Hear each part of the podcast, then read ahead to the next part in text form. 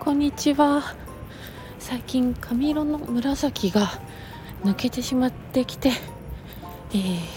なんかねミルクティーベージュみたいな色で、先生外国の人みたいだねって言われて浮かれているいい声のマクベです。今これから夕方企業のヨガのお仕事に行くのに向かってちょっと早歩き息が切れちゃうよ。はい、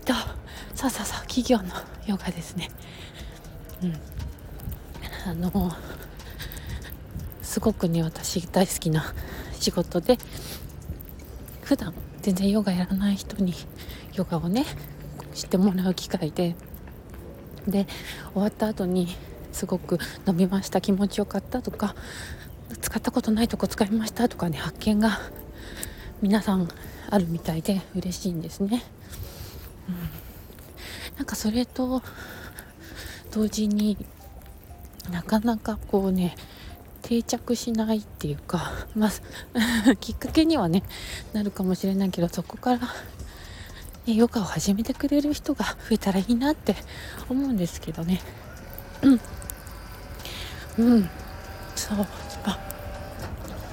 スポーツはヨガじゃなくてもねいろいろあるんだけど、ヨガはスポーツプラス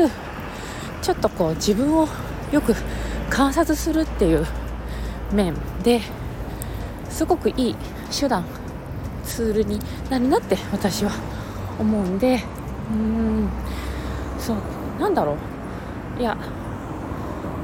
たまに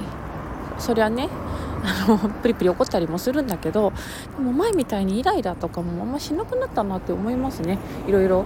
んなこと起きるけど、なんでこんなこと起きるのみたいな時もあるけど、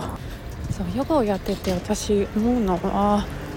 やっぱね体と向き合ってるとどうしようもないことって出てくるんですよね。筋肉の柔軟性とか筋力を発揮するっていうところで変えられることは、練習して何回も繰り返しやったらできることってたくさんあるんだけど、でも関節の可動域、骨格とかでさどうにもできない人体の長さとかさ、そういうこともたくさんあるんですよ。だから一緒にやってる仲間と比べても全然体って人それぞれ違うし、みんなできることできないことがあるし、でもなんか本当にねそれ見てるとねそれでいいなっていう風にすごくもう思えるようになりましたね。みんな違うんだしみんなね強みも弱みもあってみんなそれぞれなんで、絶対に全部できなきゃいけないこともないしね、っていうことがやっぱ体を通して分かってくると、それが多分他のことにも、応用できるのかななんて思いました。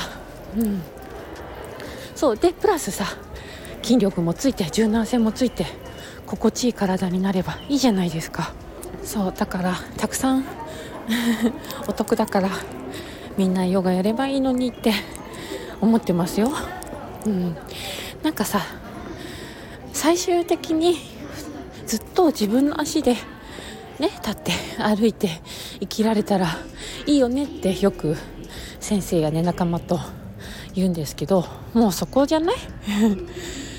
皆さんはずっと自分の足で元気におじいちゃんおばあちゃんになって歩いていける自信はありますかちょっとでも不安だったらやったらいいと思います。本当にで私はヨガが好きです。というわけで電車が来ましたのでお仕事に行ってきます。聞いてくれてありがとうございます。お疲れ様です。何がバイバイ。